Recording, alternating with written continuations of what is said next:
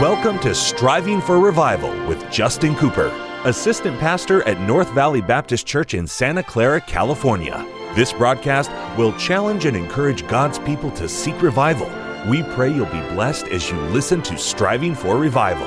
Welcome to the Striving for Revival radio broadcast. This is Pastor Justin Cooper coming to today from the KNVBC studio at the North Valley Baptist Church in Santa Clara, California. My, what a privilege it is to have you join me for the broadcast today. And what an honor is mine to take the King James Bible and to share with you some eternal truth from the very Word of God. Today we'll be, we're going to be looking in first peter chapter or sorry second peter chapter number one. I always want to say first because i'm looking at chapter one on the heading first second peter first chapter. And we're going to be concluding our thought that we began last broadcast on all of these attributes we are to add uh, to our faith. And today we'll see the reason the uh, outcome the byproduct and a warning if we don't and if we do add these things to our faith Peter has been instructing us to get knowledge. We've already learned where we find knowledge. You find knowledge only in one spot. You get it in the Word of God. That's right. You get knowledge from the Bible. If you want to know about a person, go to the person. Don't read about the person. Don't talk about the person. If you want to go, go to the source and find out. If you want to know about God, go to the source, the Word of God. You don't learn about God from your friend or your Facebook or some uh, other. Uh, uh, a, a finite source. If you want to know about God, perfect information, go to your book, go to the perfect Bible, go to the Word of God, and that's where we learn about our Savior. These are the words, these scriptures that speak of Him. And we learn about the attributes of God and the attitude of God and the affection of God and what angers God. And we could run the list. You learn about our Savior. And we do that, and it helps us live a godly life, a virtuous life, a, a testimony kind of a life that brings on honor and glory to the name of God. Now, a lot of people think they know God, but they just know what they think they know about God. They don't have an accurate, precise biblical knowledge. So many Christians think they know God, but they don't even know their own Bible.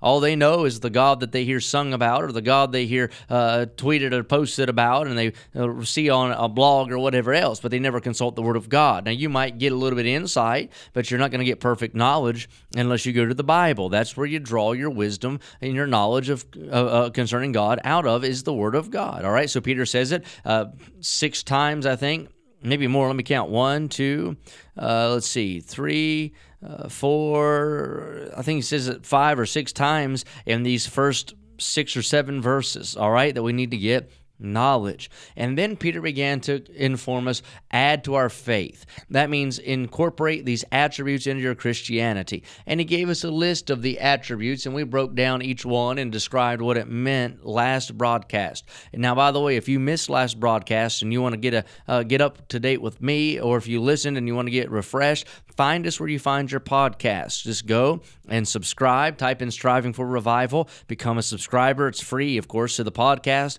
And then you can go back and listen to every broadcast we've ever recorded. It's all archived there in the Striving for Revival uh, uh, uh, podcast. All right. So we talked about these words last time. Virtue. We're to add to our faith virtue. Virtue is character. Virtue is goodness. Virtue is a genuineness. He's a good man. He has good character. He's an honest individual. Add that to your faith. And then it said knowledge. We're talking about this knowledge not of just the world, but a knowledge of God. That means be a Bible student. Study your Bible. Read the Word of God and look for God in it. All right. And study it. Get to know who God is. Then he said, add to your knowledge temperance. Remember, we talked about temperance. What is temperance? Temperance is self control, temperance is discipline. Uh, I think about these Olympic athletes. They have to have temperance, they have to control themselves, their diet, their schedule, their workout routine. Everything about their life is regulated so that they might win the gold, right? So, you and I as Christians are called to temperance, regulate your life,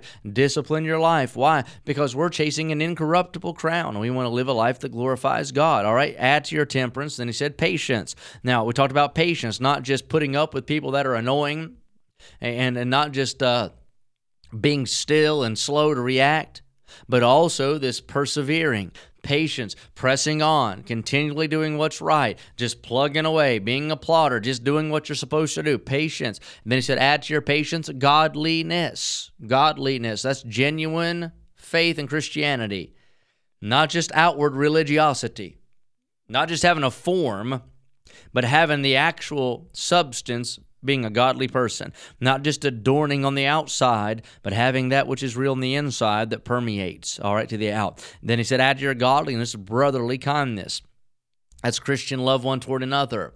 Be kind, long suffering, gentle, meek toward others. All right. And then lastly, add to your faith uh, charity. Charity is love, but more than just love, it is active love. It is displayed love. It is uh, uh very evident and obvious love shown to other people. Charity defined, go to Calvary. That's a display of love. For greater love had no man than this, and a man lay down his life for his friends. All right? And here's the reason why. Here's our new verses, verse 8. For if these things be in you and abound, if these attributes uh, are in your life, if you practice these things, they make you that you shall neither be barren nor unfruitful in the knowledge of our Lord Jesus Christ. So there's two words, barren and unfruitful. Now, here it is. You're not going to be barren. You're not going to be unfruitful if you apply these things to your faith, right? If you uh, include these attributes in your life. So the context is these things that he's mentioned plug these things in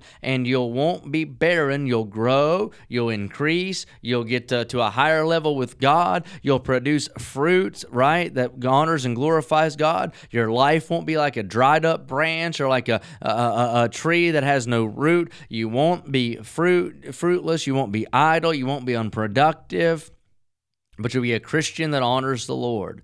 If those things are in you, right, you'll be fruitful in the knowledge of Jesus Christ. Those seven spiritual traits that we just talked about come through the knowledge of our Lord. So if you gain those attributes, then you're going to get to know more about the Lord. And as you get to know more about the Lord, you're going to bear fruit. You're going to bear fruit. Verse number nine. But he that lacketh these things is blind.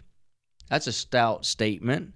But he that lacketh these things is blind, and cannot see afar off, and hath forgotten that he was purged from his old sins. So again, whenever Peter said these things, he's talking about those seven or so attributes that he mentioned starting in verse number five. Those things are to be added to your life, they're to be plugged in, they're to be incorporated. You're to add those to your life by knowledge of the Lord. When you get to know God, then you're going to want to be virtuous. When you get to know God, you're going to get uh, some temperance. When you get to know God, you're going to develop patience. When you get to know God, of course, you're going to become more godly. When you get to know God, you're going to have brotherly kindness. And when you get to know who God is, charity will abound in your life. And if those things abound, then you don't have to worry about being barren. You don't have to be, worry, be about, uh, uh, worry about being unfruitful when it comes to your knowledge of God because it's very evident you know who God is because you have those Christ like attributes in your Christianity. But if you don't have those seven things, if you don't have those things plugged in your life, it's as if you're blind. It's like you can't see afar off. It's like you've forgotten that you've been born again. You're an example to this world that is a poor example.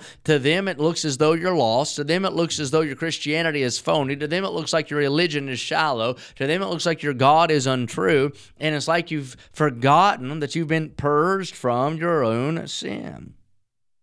Peter says, You lack these things uh, if you lack these things, those who do are spiritually myopic, nearsighted, and oblivious to what's coming. They have no concept of either God's blessings in heaven or his judgment that's on the way. They can't see, they can't discern, they have no direction. They just float through life, they have no spiritual understanding.